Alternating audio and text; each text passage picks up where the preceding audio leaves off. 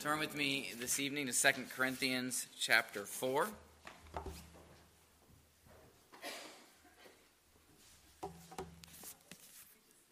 Second Corinthians chapter 4.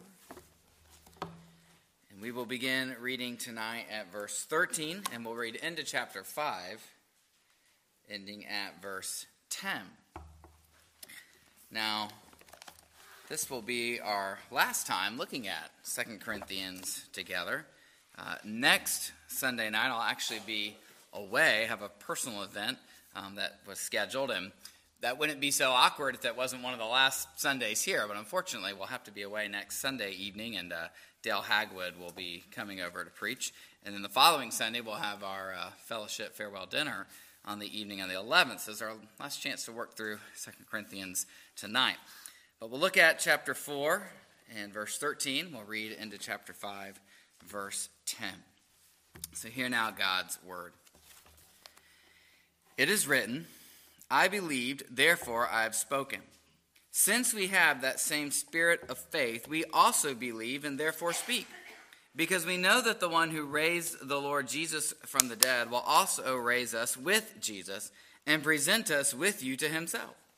All this is for your benefit, so that the grace that is reaching more and more people may cause thanksgiving to overflow to the glory of God. Therefore, we do not lose heart. Though outwardly we are wasting away, yet inwardly we are being renewed day by day. For our light and momentary troubles are achieving for us an eternal glory that far outweighs them all. So we fix our eyes not on what is seen, but on what is unseen since what is seen is temporary, but what is unseen is eternal. For we know that if the earthly tent we live in is destroyed, we have a building from God, an eternal house in heaven, not built by human hands. Meanwhile, we groan, longing to be clothed instead with our heavenly dwelling. Because when we are clothed, we will not be found naked.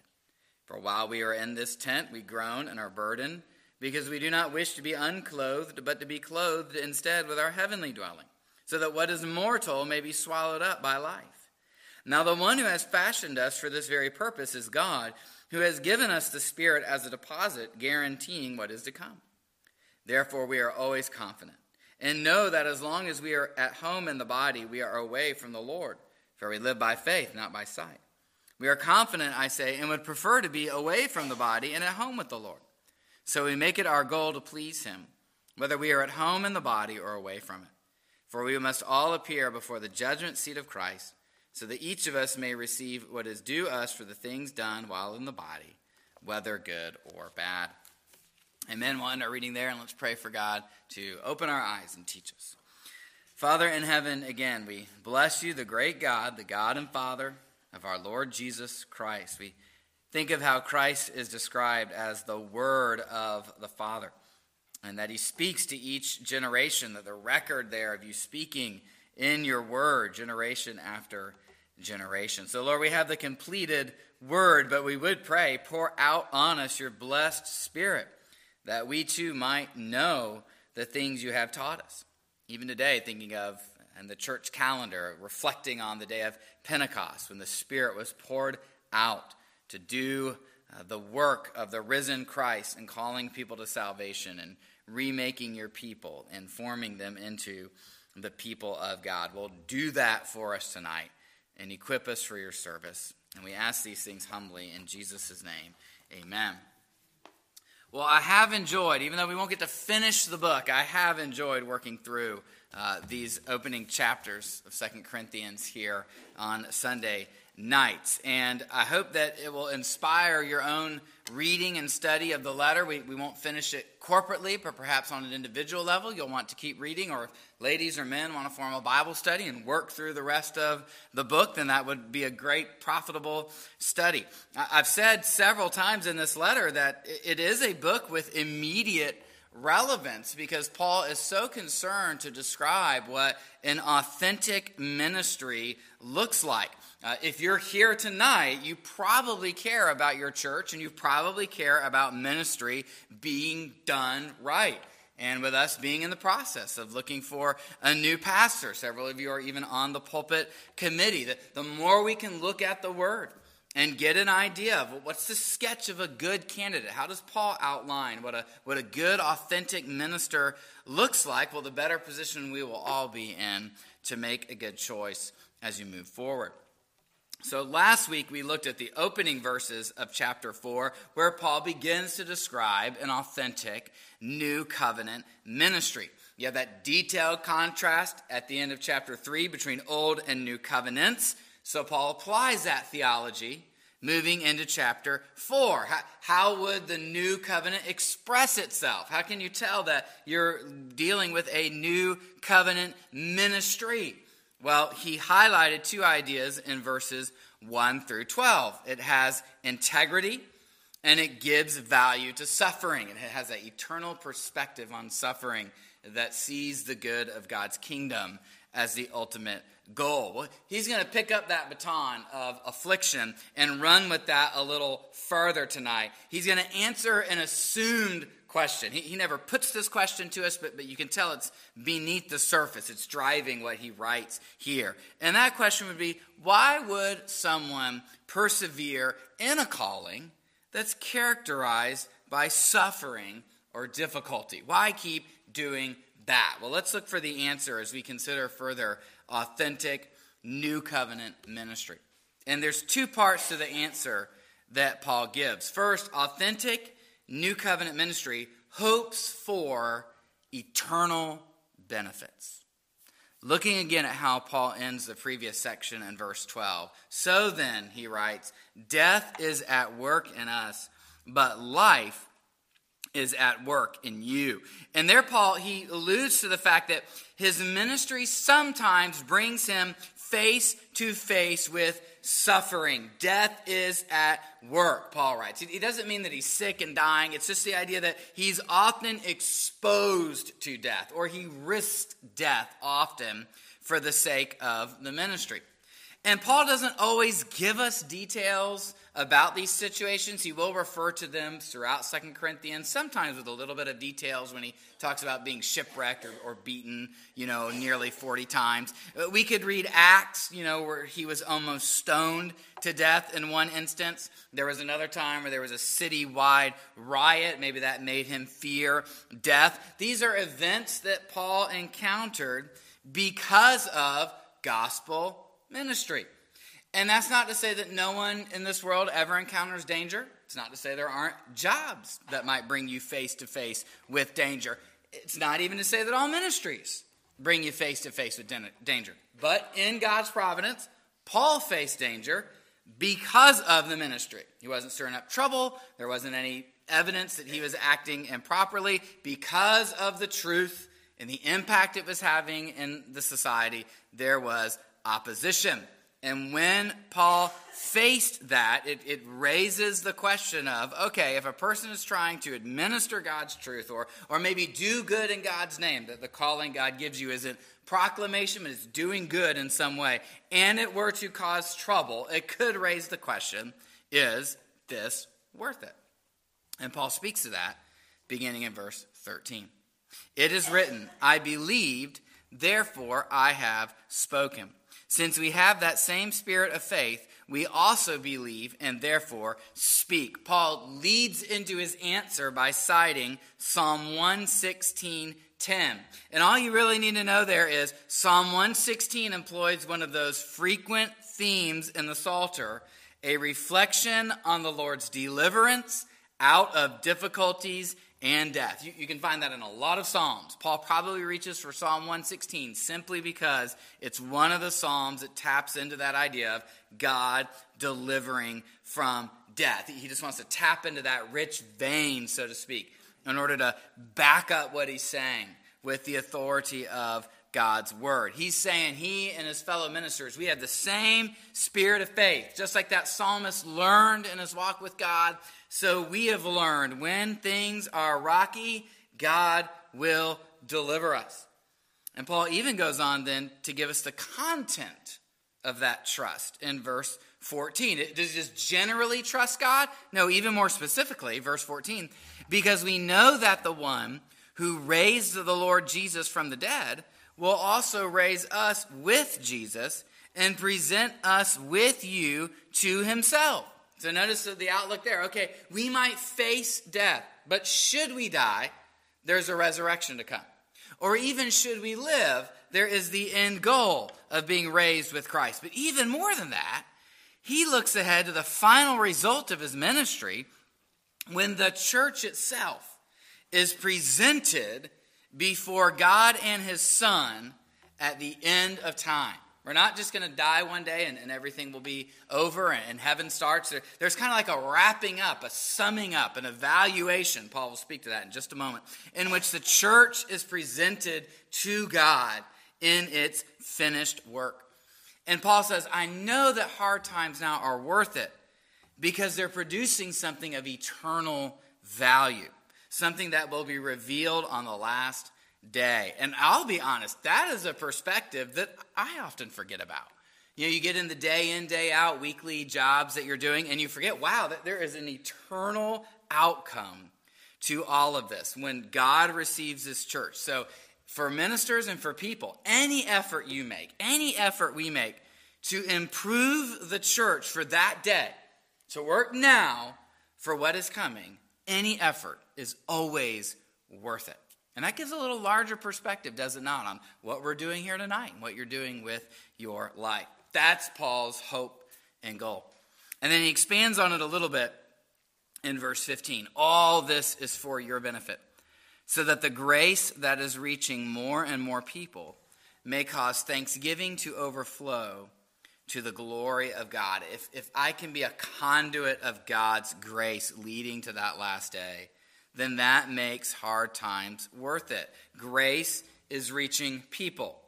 When it reaches people, it causes thanksgiving, that the grace reaches people and, and transforms their lives. It, restores them their, to their Creator. They give thanks to God. Others give thanks to God. And all that results in the glory of God. So this just drives Paul through hard times. And then he applies these insights in verse 16. Therefore, because of all this, we do not lose heart. Though outwardly we are wasting away, yet inwardly we are being renewed day by day. A little bit of a restatement of what he's already said. My, my job may bring with it some troubles, and those cause suffering. They, they cause me to waste away. Nonetheless, Paul and his companions do not lose heart. And then he adds one more perspective not just the hope of eternal reward, but the grace he needs day by day, he says, we are being renewed day by day. There's future resurrection, but it's already working now.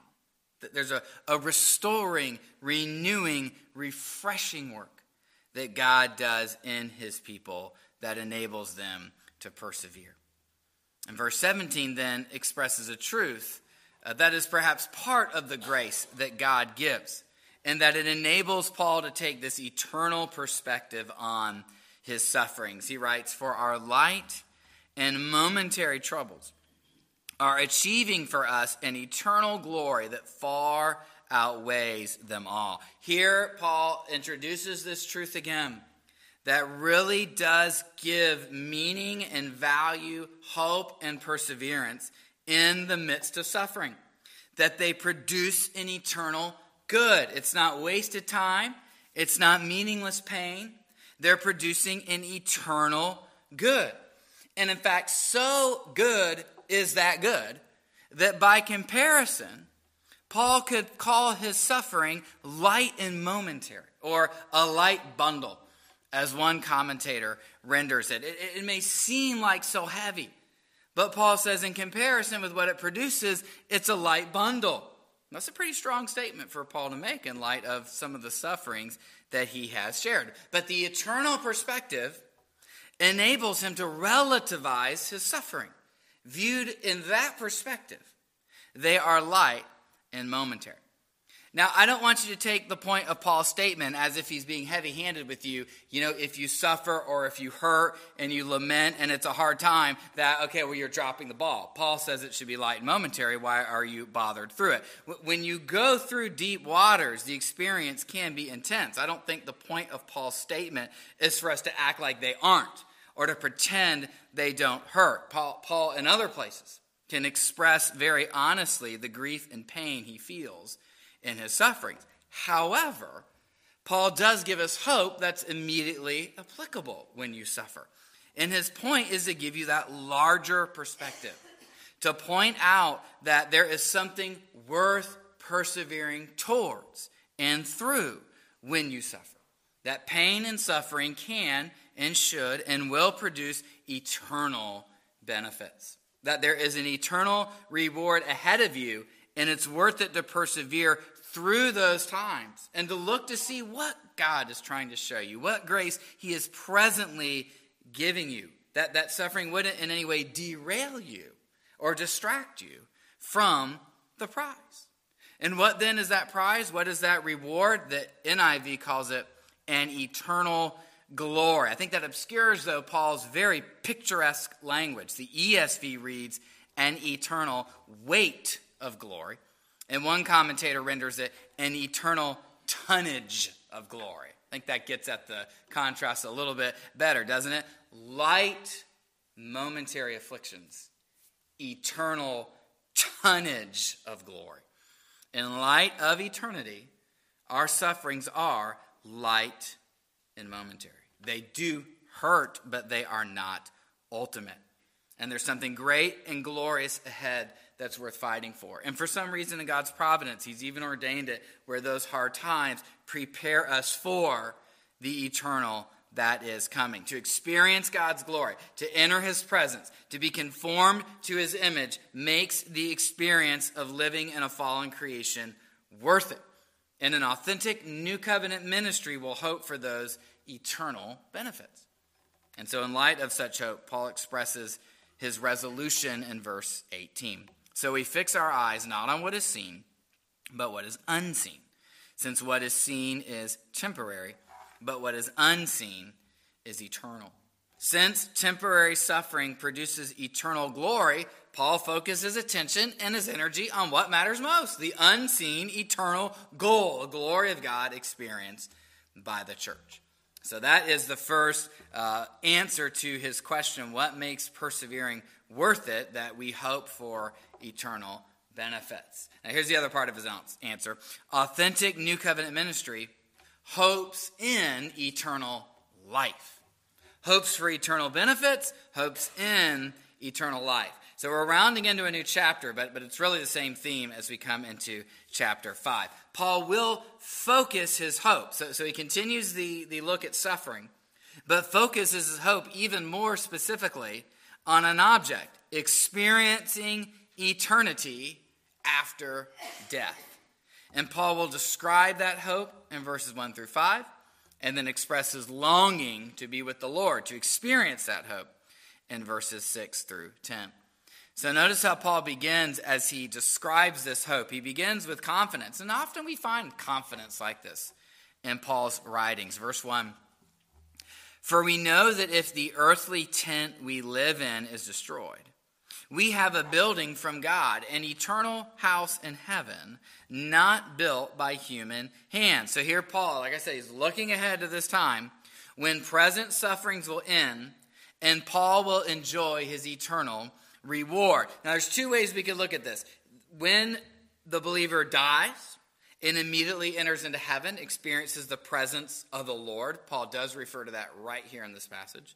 Others still see here, even in this passage, a reference to the resurrection body. When Paul refers to the heavenly body, he's talking about what God is preparing that is for the eternal, the, the body that inhabits the new heavens and the new earth. So, so that works in some places where Paul seems to speak of the ongoing eternal hope. Again, we can maybe look at it as a both and.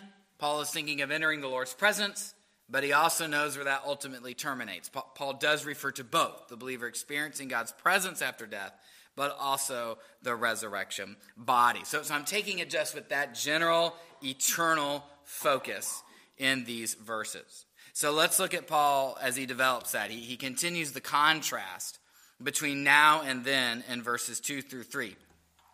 Meanwhile, we groan, longing to be clothed instead with our heavenly dwelling because when we are clothed, we will not be found naked. Notice the language both of clothing and residency.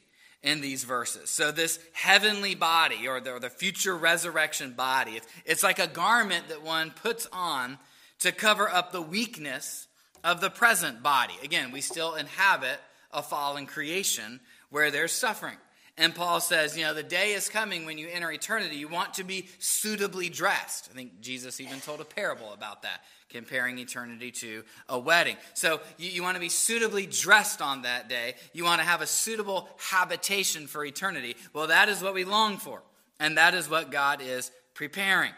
Paul then fills that idea in verse 4.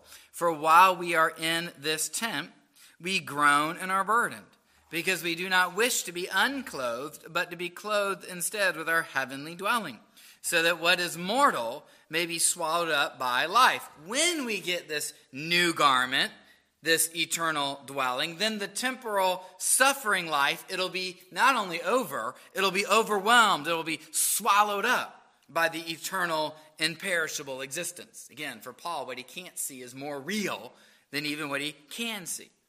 And verse 5 then circles back to one of Paul's main ideas from earlier in the book. Now, the one who has fashioned us for this very purpose is God, who has given us the Spirit as a deposit, guaranteeing what is to come. See how Paul's trying to hold all the parts of the book together in order to focus on the hope, the Spirit that comes through the new covenant.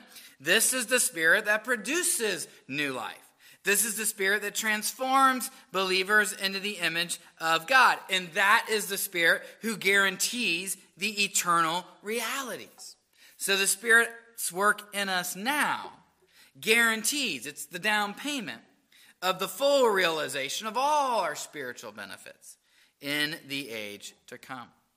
And thus, Paul, in the final verses, so that's his hope, in the final verses expresses his desire to experience these things verses 6 and 7. Therefore, we are always confident and know that as long as we are at home in the body, we are away from the Lord. For we live by faith, not by sight. That, that last phrase, for we live by faith, not by sight, it's almost an aside. He's saying, okay, until death, until we obtain these blessings, we have to sojourn towards them by faith. But again, it's this idea this is the eternal hope. This is what we're moving towards. Of course, we get there by faith, not by sight. So it's interesting. It's almost kind of an aside, a side comment, but it could almost be a great summary, could it not, of the entire Christian life. Because I trust God's promises, I sojourn with hope and persevere with difficulty by faith, not by sight. Verse 8 then even expresses Paul's preference. We are confident, I say, and would prefer to be away from the body and at home with the Lord. It's almost as if Paul's saying, hey, don't get me wrong, I'd rather be done with this suffering stuff now. I'd rather be with the Lord. I'm, I'm ready to obtain the heavenly reward. I, I'm ready to finish my course. But I persevere in difficulty because that's what God's providence has called me to do. Living, living by faith is harder uh, than living by what you can see. So until God grants that eternal sight, Paul keeps it in view by faith, verses 9 through 10. So we make it our goal to please him, whether we are at home in the body or away from it. For we must all appear before the judgment seat of Christ, so that each of us may receive what is due us for the things done while in the body, rather good or bad. That Paul is tapping into a theme that we already saw in Romans 14. Whether we live or die, we are the Lord's. And so we strive to live as those who expect to be recognized as righteous on the last day. We're persevering towards that goal. So we make it our aim now to please Him. Paul says eternity is coming and it has great benefits. So I want now the life that I live to count.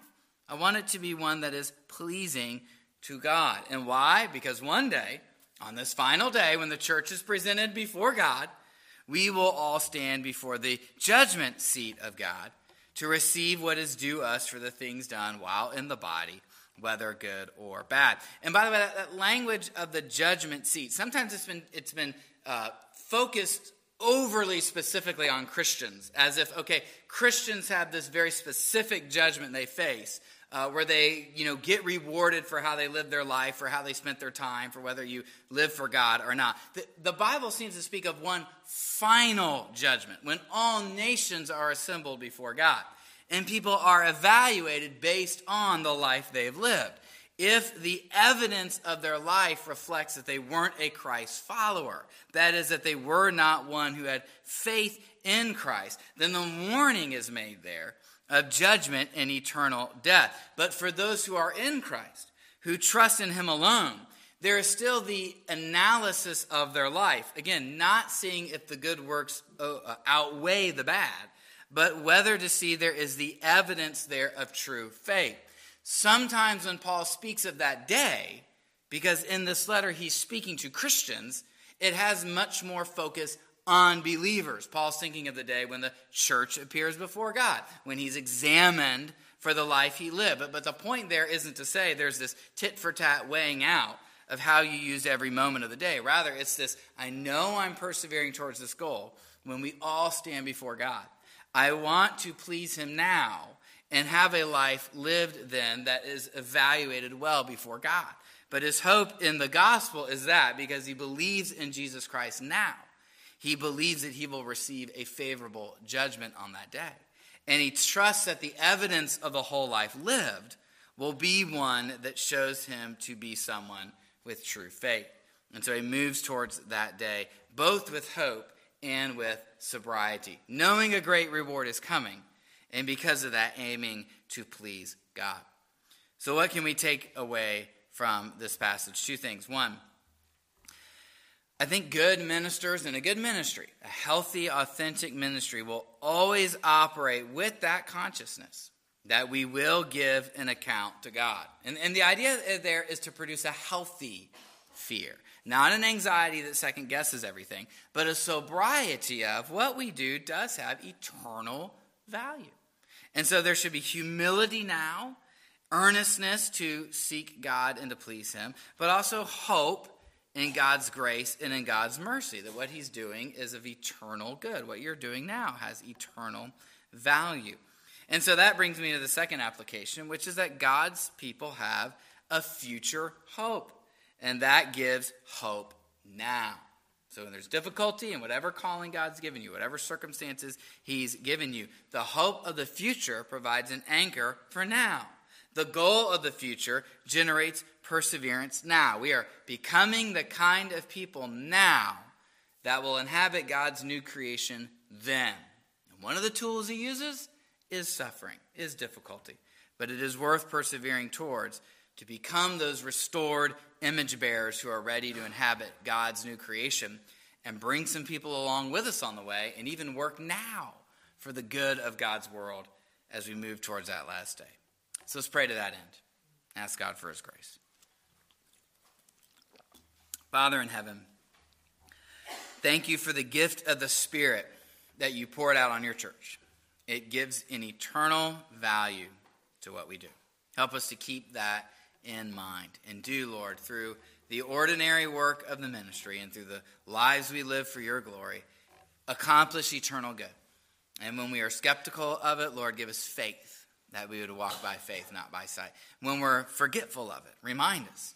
Help us to live with this kind of eternal perspective. Give us the wisdom to know how to use the things you've given us in this life to even enjoy the gifts you give Him, but to integrate that with the eternal perspective and to persevere towards that end and to know your love and grace. So I pray for our church and all the needs that are here or that we know about, that you would meet them and that you would show mercy and grace. And we pray this in Jesus' name. Amen. And let's sing then for our last hymn, hymn 650. I will sing of my Redeemer.